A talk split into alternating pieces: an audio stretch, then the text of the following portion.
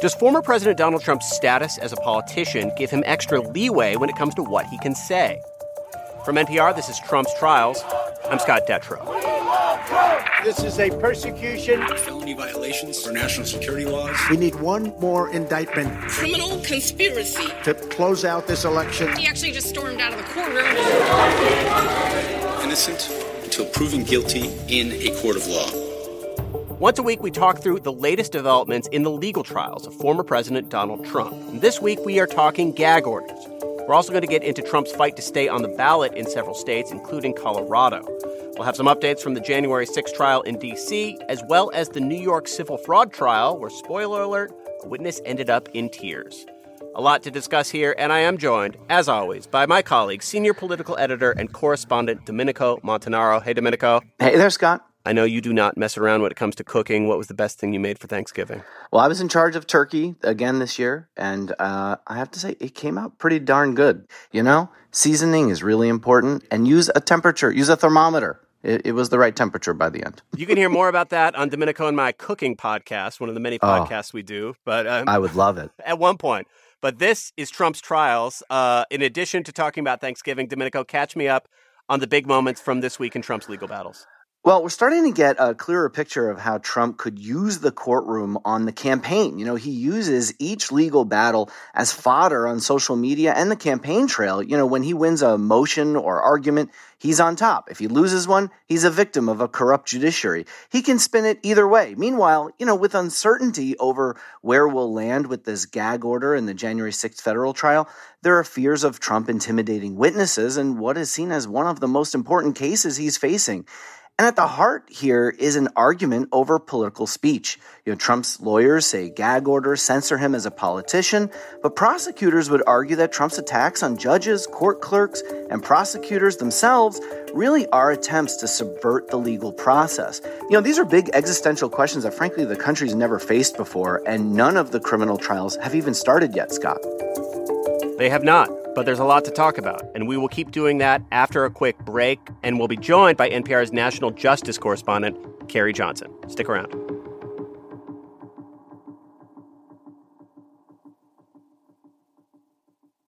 Support for NPR and the following message come from IXL Online. Is your child asking questions on their homework you don't feel equipped to answer? IXL Learning uses advanced algorithms to give the right help to each kid, no matter the age or personality. One subscription gets you everything. One site for all the kids in your home, pre K to 12th grade. Make an impact on your child's learning. Get IXL now. And NPR listeners can get an exclusive 20% off IXL membership when they sign up today at IXLLearning.com.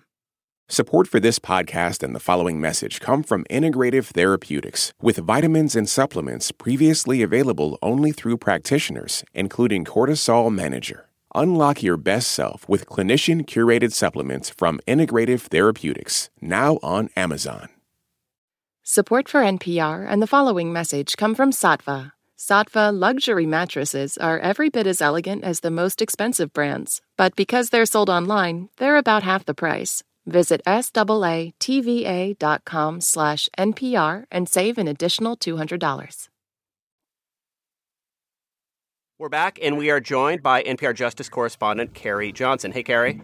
Hi there. So, if you're listening to this podcast and are not a regular NPR listener, I will just say that Carrie is one of the best and hardest working justice correspondents in the country. So, we are glad you could be with us today, Carrie. That is far too kind. I'm delighted to be here, though. Let's start outside the courtroom, though. And Domenico, I think it's an understatement to say that pointing out and railing against enemies is central to Trump's political identity, right? as is framing himself as a victim of legal witch hunts. I mean, these are both things he's been doing for years. I mean, grievance has been the thing that has fueled his political rise. I mean, that's just what he's done over and over again. Anything that's come against him uh, on a legal standpoint, investigations, impeachments, indictments, it hasn't mattered. He's called them witch hunts and he's played the victim card. Yeah, the Mueller investigation was a witch hunt. Impeachment one was a witch hunt. Impeachment two was a witch hunt. All of these charges. But Carrie, how has this general approach gone over in the courtroom environments that Trump finds himself in now? Well, one of the big struggles that judges have had with Donald Trump is that, um, you know, even though he's been indicted in four different jurisdictions, he doesn't behave like any other criminal defendant out there. He has an enormous platform. He's been blasting the prosecutors, the judges, the clerks, the witnesses, potential witnesses against him, and it's it's really tying courts up in knots. And prosecutors too. They say that they're worried about the rise in threats against people who may be testifying, as well as a rise in threats against um, the judicial system and the integrity of these trials that are coming up. There's a couple different gag orders in the works at the moment, and they're increasingly interrelated. So, Carrie, let's start with the New York civil trial because Trump has already been fined several times there by the judge. He's been called to the witness stand at one point to explain why he kept attacking a court clerk and in recent days, Carrie, we've learned a lot about the magnitude of the threats that this court clerk has received because of these attacks. Absolutely. There's a new court filing this week that suggests that the judge in the civil fraud case in New York and his professional law clerk have received hundreds of threatening and harassing voicemails.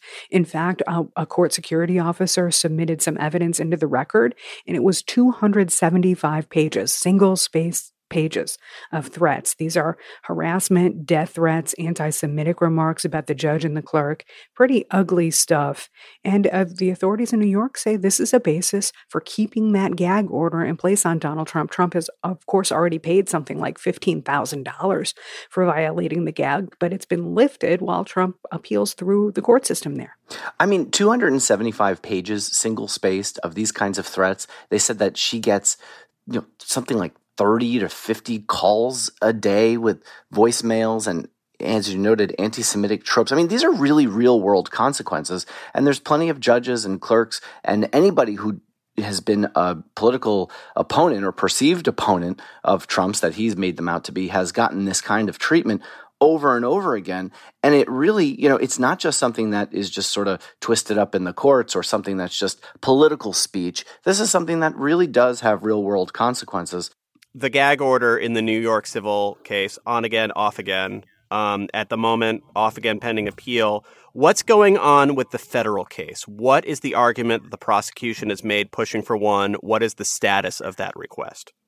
Sure. This past week, uh, the prosecution for the special counsel um, asserted to the federal appeals court in Washington, D.C., that there needed to be a gag. He strongly defended this gag order in the D.C. election interference case because he said there's this dynamic or this pattern of Trump going after his political opponents, witnesses, people prosecuting him, and then Trump's most vocal supporters uh, taking those words and then levying death threats against people. In fact, he pointed out that the judge in D.C.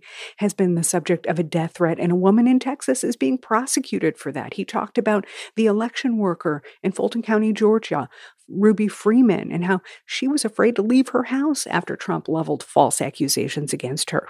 And then, of course, the special counsel Jack Smith himself has been the subject of death threats.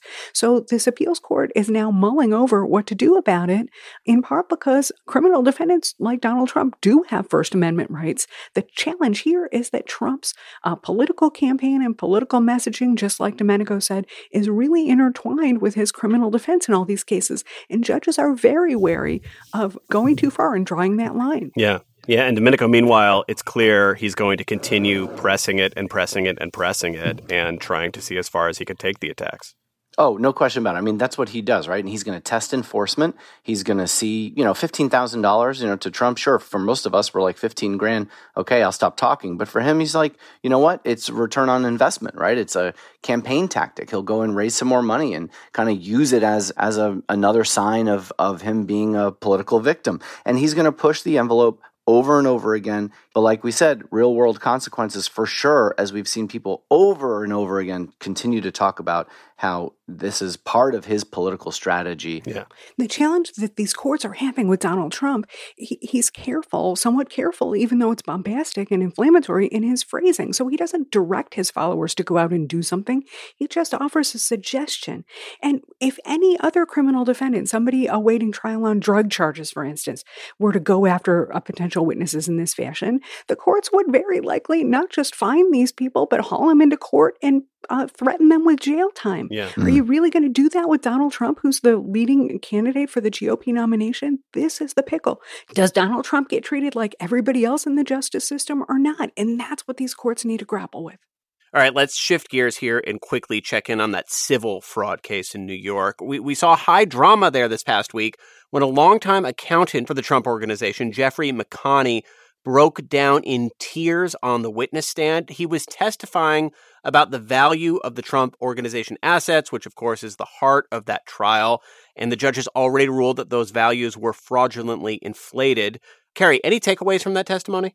You know, this is a guy who worked for the company for 35 years and said he was proud to work there, but he also broke down in tears when he talked about all the legal strain he was under and said he basically left the company unwillingly because he was just tired of all these legal problems and challenges. He also testified importantly that Trump himself reviewed financial statements, the same financial statements at issue in this case. So that's an important point for the prosecution. But he also said that he, he felt like like a lot of the financial decisions the company made were justified. Um, it's worth noting that he received a lot of money in severance when he left the company, too. One other place to check in on Colorado is not one of the places where the main trials we're tracking is taking place, but there's another interesting legal challenge to Trump playing out there that we want to talk about this week. In several states now, people have filed challenges trying to keep Trump off of next year's ballot. And their argument is that his actions leading up to and on January 6th should make him ineligible for office due to the 14th Amendment of the U.S. Constitution. Domenico, help us out with a quick refresher of what the 14th Amendment says. Yeah, the key part here is Section 3, where it says that no person shall be a senator, representative in Congress, elector of president and vice president, hold any office, civil or military, under the United States, who engaged in insurrection or rebellion against the same. Now, the question here is whether or not Trump engaged in insurrection. And certainly, you know, a lot of people, including this judge in Colorado, believed that Trump did engage in insurrection because of inspiring January 6th. But it's a really tricky legal question of whether or not he did because he hasn't been convicted of anything like that yet. And I wonder how the courts will really look at something like that. So, Carrie, the judge in the Colorado case ruled in favor of Trump keeping him on the ballot, but at the same time said he engaged in insurrection. Now the case is heading to the state Supreme Court, but, but what is the logic of that ruling? Well, the judge found that Trump was not an officer of the United States. And this is going to sound complicated because, of course, the president takes the oath of office. We watch it every four years on TV. Uh, but uh, under some readings of the law and the Constitution, the president is not considered an officer. And that's what the judge found here. Even though some major league uh, legal scholars have very much been intellectual architects behind this movement um, to disqualify Trump, uh, there is a live question of whether the president is considered an officer of the U.S., and that's where this Colorado judge landed. Carrie, this is this is a question that that it seems to get to a constitutional reading. It's a question that is playing out in multiple states right now. It has quite high stakes. The the presidential election.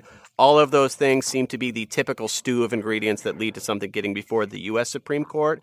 Do we have a sense whether that is the case at this early point? It's worth noting that this week Trump took credit for victories not just in Colorado, but also in Michigan and Minnesota and New Hampshire on this exact issue. So uh, he he has been winning in a lot of states on this question. The open question for you and for all of us is whether the Supreme Court is, is going to get to this before next November. It may well get there. Uh, in some form or fashion. But this is a question that's really uncomfortable. Secretaries of state, even ones who are on the record not really favoring or liking Donald Trump, don't want to disqualify him from the ballot. And I don't know that the Supreme Court is going to want to weigh in in that direction either. Generally speaking, this court decides a lot of things are political questions, that they're better left for the political sphere and not the legal sphere. And this seems to be like a, you know, a poster child for that question. All right, so last question to both of you. Of all the stuff we talked about, of all the stuff going on, what's one thing from this past week that you think is going to be a key thing to think about going forward with all of these trials? Domenico? I just keep coming back to the reality of a lot of these threats. You know, this isn't just kind of make believe stuff. And I just think that you know, these are real people's lives who are facing, you know, th- these difficult moments. And when I think politically, there's so many elections officials who've been attacked as well, and all of that institutional knowledge that winds up being decreased.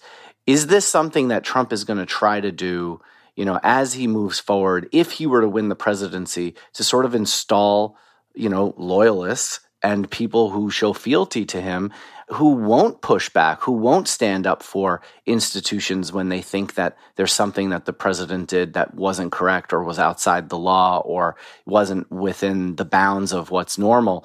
Um, I think it's a real big open question for just how far Trump is going to push the limits. Carrie, what about you?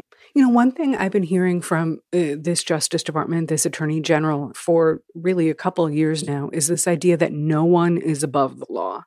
And the Justice Department feels strongly in that direction. But the courts, when it comes to practice, are having a really hard time with Donald J. Trump. And where this court in DC winds up in terms of how much um, weight it gives Trump's First Amendment rights versus uh, the way it would treat any other criminal defendant who's going to trial in the next six months. These are going to be important issues, not just for this case, but they could help uh, create a blueprint for how courts treat other criminal defendants uh, thousands, tens of thousands of them moving forward. You know, sometimes you hear the aphorism that bad cases make bad law, and this is really um, this is going to be a challenge for the courts. That is NPR Justice correspondent Carrie Johnson. Carrie, thank you so much. Happy to be here. And also senior political editor and correspondent Domenico Montanaro. Thanks, Domenico. Hey, you're welcome as always. Hope both of you enjoy the the leftovers parade of this weekend. mm, hi. And we'll be back next week with another episode of Trump's Trials. Be sure to follow more of NPR's political coverage from Domenico and Carrie and the rest of the NPR Politics team in daily episodes of the NPR Politics podcast.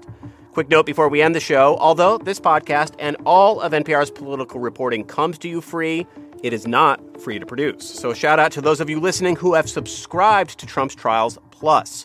You help make it possible for NPR to keep providing you with valuable independent journalism. If you are listening to this and you're not a supporter yet, we are days away from Giving Tuesday, November 28th, an International Day of Giving, and that is the perfect reason to be a part of the community of listeners who support public media.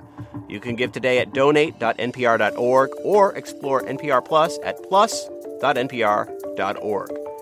The show is produced by Tyler Bartlam and edited by Adam Raney and Steve Drummond. Our technical director is Kwesi Lee. Our executive producers are Beth Donovan and Sami Yenigun. Eric Marrapodi is NPR's vice president of news programming. I'm Scott Detrow. Thanks for listening to Trump's Trials from NPR.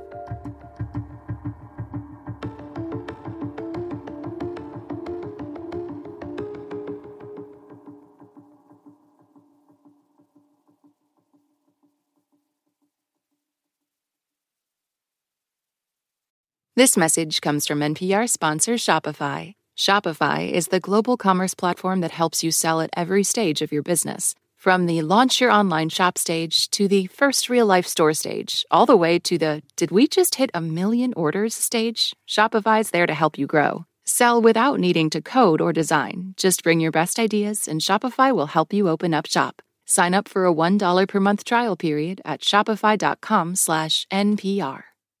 Support for NPR and the following message come from Paycom. With Paycom's Beti, employees do their own payroll and can find and fix errors before submission in the Paycom app. Beti automates the entire payroll process and alerts employees when it is time to review and approve their paycheck, giving them instant visibility into their pay and how it is calculated. Accessible from any device at any time with one login and password. Information about Beti is at paycom.com slash NPR.